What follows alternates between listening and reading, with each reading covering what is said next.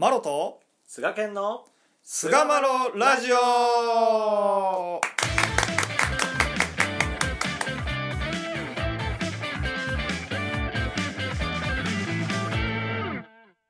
さあそれでは始まりました。第528回菅マロラジオ。はい、えー今回は、えー人のためにするな」うん。というね え。テーマでお話ししてたいと思います。よろしくお願いします、はい。お願いいたします。え？って何？俺におえ俺が強くなんか何？怒られたと思った？もしかして。うんいやいやなんか い言い方がね。あー非常そうなんに非常に私に向けたような言い方だったもんで。受け取るの下手くそやな。え？受け取り方が悪いな悪いんじゃない？ただその俺俺に向けて言ったんかなって言って受け止めただけやけど。へうん下手や下手やなほんと。それ下手やなって解釈するんだね 本当に。面白いもんで。ありがとうございましいてやいや。はい。まあ今回はい。相変わらずうん道の進行の話をしていこうかなと今回も、はい。させてもらいましょと思ってるんですけれども、うはい。えーまああの、うん。信仰っていうのが何なのかとかね、うん。お道のそもそも信仰って何なのかとかお道の信仰は何なのかみたいなところはまあいろいろあるわけですけれども、ありますね。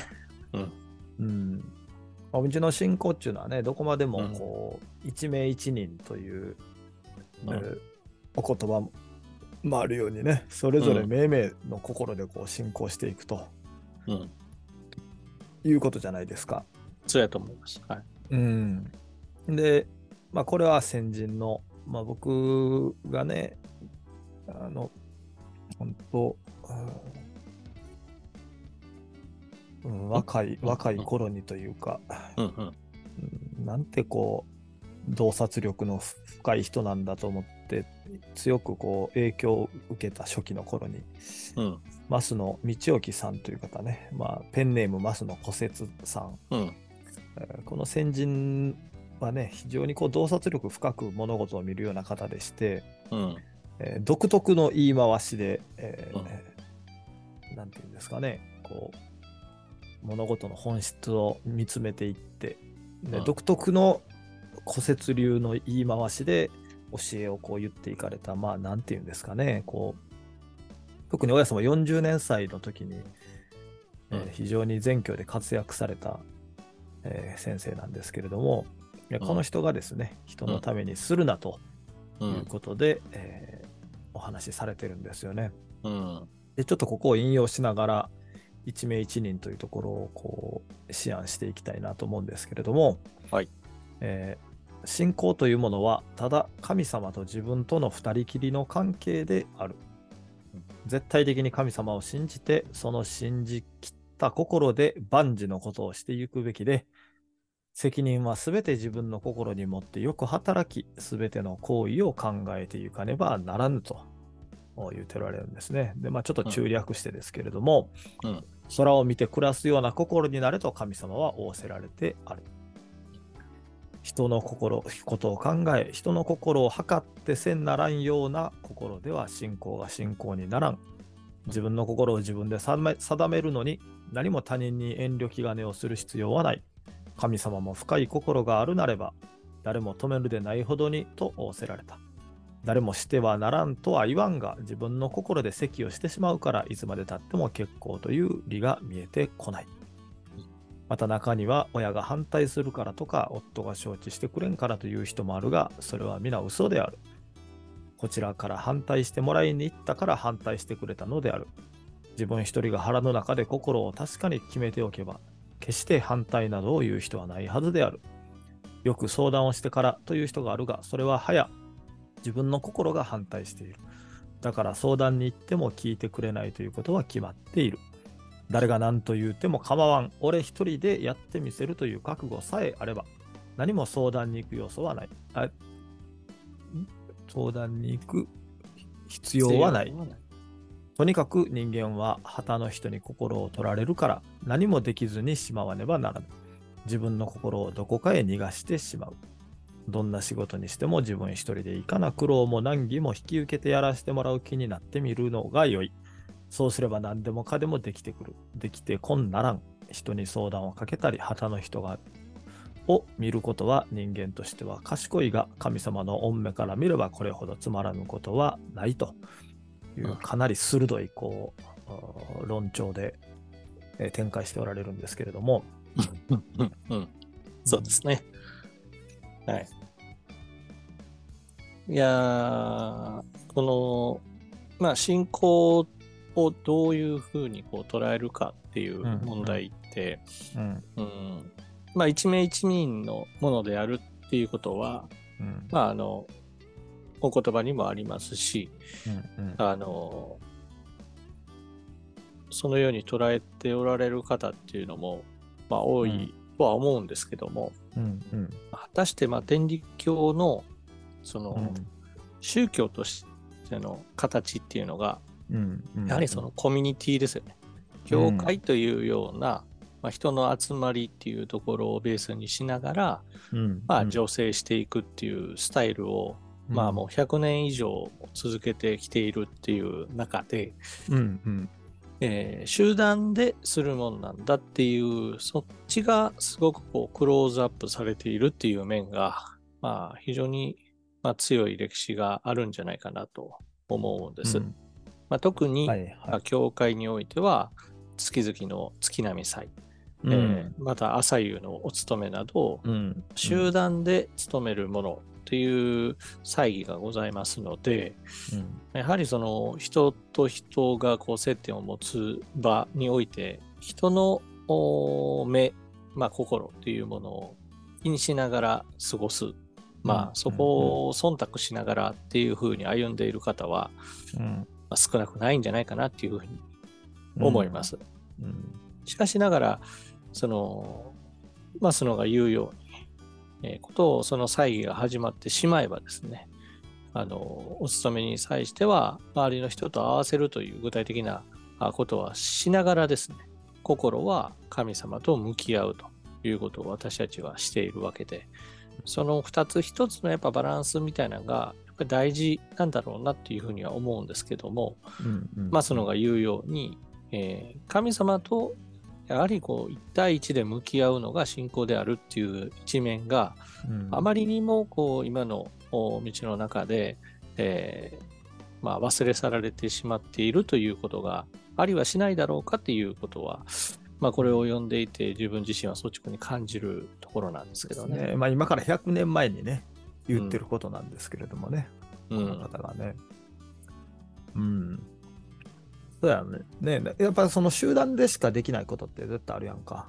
あると思います。うんあの、鳴り物を入れてお勤めするっていうのは、まあ、それは一人でね、あの致し方なくじゃないけど、ひ一人で教会を運営されてっていうところもあるやろうけれども、まあ、うん親様に教えられた通りなお勤めを目指すのであれば、まあ、それは必然的に集団でやっていくっていうこともあるし、うん。ここで言わんとしてることは、もう人なんて関係ないからどうでもいいではなくて、うん。神さんと相対するときに、いかに自分自身の心を裸にして、その向き合っていくかっていうところではないかなと、僕は思,、思ってたりするんよね。うん。うん。そこを結構おろそかにして、誰々がこう言ってるからとか、うん周りがこうやってるからっていうことを自分の信仰の意思決定というか、っていうところにするのは、あの、この方が言う信仰というのではないんじゃないかなという感じ？うん。ああ。うん。非常にあの分かりやすい解説だなと思いますし、マスノ自身がものすごくこう心っていうものにフォーカスを当てていた。っていうのは、まあ、西岡さんもね、ご存知だと思うんですけど、うん、心を澄ますっていうことに、まあ、非常にこう、ウェイトを置いておられたっていうふうに思うんですね。ここをやっぱりもう少ししっかり見つめていくっていうのは、あー必要ではないかなと思います。そうですね。うん。まあ、心定めというような言葉が、まあ、ただの目標っていう解釈で今お道では使われているようにも思いますし、うん、えーその信仰的な目に見えないこの神様とのやり取りみたいなことが、まあ、本来心定めの意味だったと思うんですよね。うん。でそこがなんかこう今このマスノが言う、まあ、深い心があるなれば誰も止めるでないほどにというふうに、まあ、三神楽歌で歌われる神様のご神言をこう引用しながら、まあ、強く推しておられるのは、ううんん、まあ自己啓発的なことが好きな人が飛びつきそうな感じですけど、まあそれをなんかさらに僕は超えた世界があるんじゃないかなっていう気が、そうだね。うん、するんですよね。うんやっぱね、あの人がどう言ってるか、この人がこう言ってるとかっていうのも、まあ一面大切やねんけど、うんとも俺は思ってるんよね。うんそれは関係なく、ただ神様じゃなくて、いろんな人が言ってきたことに対する揺れ動く心とかあるやんか、自分自身の。うんうんまあ、そういうところを通して神様を見ていくっていうことを言ってるような感じがするんよね。うん。あの人がこう言ったからっていうのは言った言葉だけにとらわれてるんねんけど、このタイミングであの人を通じてこういうことを言ってくる神の意志はどこにあるんだろうっていう、多分そういう一つその視座を上げてというか高くして、視点を上げて、えー神様のおぼし飯を問うていくっていうところが、マスの骨折がやってた信仰の神様との対峙の仕方やと思うんよね。うんあいつあんなこと言ってるけど関係ない。俺は俺でこれでいく。というのはちょっとうんなんか違うのかなという感じがして。うんうんそう反対の意見も、まあ、賛成の意見にしてもそれも全てこう自分の心が見せている世界であり、そうよね。ねだから、その賛成、反対されて、え？って思うのも自分やし、あそういうふうに言われるのなら次、どこに向かえと神さんが言ってるんだろうって思うのも自分の心やしっていうことやな、うんやっぱり。そういうことですね。それをこう、うん、現実にはその何も変わらない。言われている内容も、シチュエーションも変わらないわけですけども、それを受け止める自分自身の心のありようというところによって、その言葉の意味っていうものが、あー全然違うものとしてこう立ち現れてくるっていうふうになるんじゃないかなと思いますね。うん。はい。そうそう。だからそこの、その、もう一つ上にあるというか、奥にあるというか、起こってきたこととか、うんいろんな周りの人たちの動きとかを見た、その奥にうん、神様のご意志がどこにあるかっていう、その、なんていうかな、フラットな目線でうん。神と対峙していくっていうところなんよね。うん、うん。ついね、だから、非常に、おあの、なんじゃあ、まあ、何でも神さんの言ってることかっていうふうに、こう、安直にこう考えがちなんですけど、うん。それには、まあ、これもういつも言ってることですけど、やっぱ貸し物借り物っていうお話の、この要点にもなりますけども、この神の世界であるっていうところを、もう日々こう聞かせてもらい、その世界に暮らしているっていうこの感覚を持っていないことには、うんあの、汲み取りようがないだろうなと。まあ、それはそうやろな。うん、前提条件が非常非常に必要だよね。はい。うん。でその神様の言葉を通して、こう、自分の心に映る神様の、まあ、す声といいますか、うん。そういうものをこう、うん、聞いていくっていうことなんじゃないかなとそうやな。思いますうね。ん。やっぱ、この辺の感覚っていうのはね、なかなかこう、なかなか掴むまでは時間かかるような気もするんだけどね。うんうんうん、その奥にある神さんだよね。神と人を相対するものとして見見てしまうと、やっぱ間違ってしまうと思うんで、あうん、人はこう言ってるけど、神はこうっていう、その相反するものというよりかは、人がこういうその奥に、親神様の思いがどこにあるのかっていう風な見方をした方が、うん、その相反するものにしてしまうと、周りがどう言おうと俺は関係ないっていう風なところにい行きかねないというか、うんいそう気もするねので、うん、そうなってしまうとね、ちょっとなんか、自分の心しかない世界ってなっちゃったら、それはちょっと違う、それは違うよね、うんうん。自由にできるのは自分の心だけであって。うん。その心で神さんと対峙する。人にが言うことに、あの、を判断基準にしないというかね、まあ、この辺の感覚っていうのは本当、うん、なんかそれをこう言語表現するの難しいですね。難しいけどね。うんうんでも、うんまあ借り物の世界ことはわかりますけどね。借り物の世界の中にあってみんな兄弟の中でいろいろ見えてくることをどうその奥にある神様の思いがどこにあるかっていうのを思案していくっていうことだろうなと、うん思いますね。だからそうですね。ね信仰なんてすごい内面的な問題ですので人のためにするなという題がついてましたけれども、うん。まさにね親がやってたからやるとか、まあ、それはきっかけはそういうのはあるかもしれないですけれども、最終的には自分の心で決めて自分でその神様の世界に飛び込んでいくっていうことが、ううんんお道の信仰ではすごい大事なんじゃないかなと、うんうん思いますね。そうですね。はい。。というところで第528回人のためにするなうん。終わりにいたします。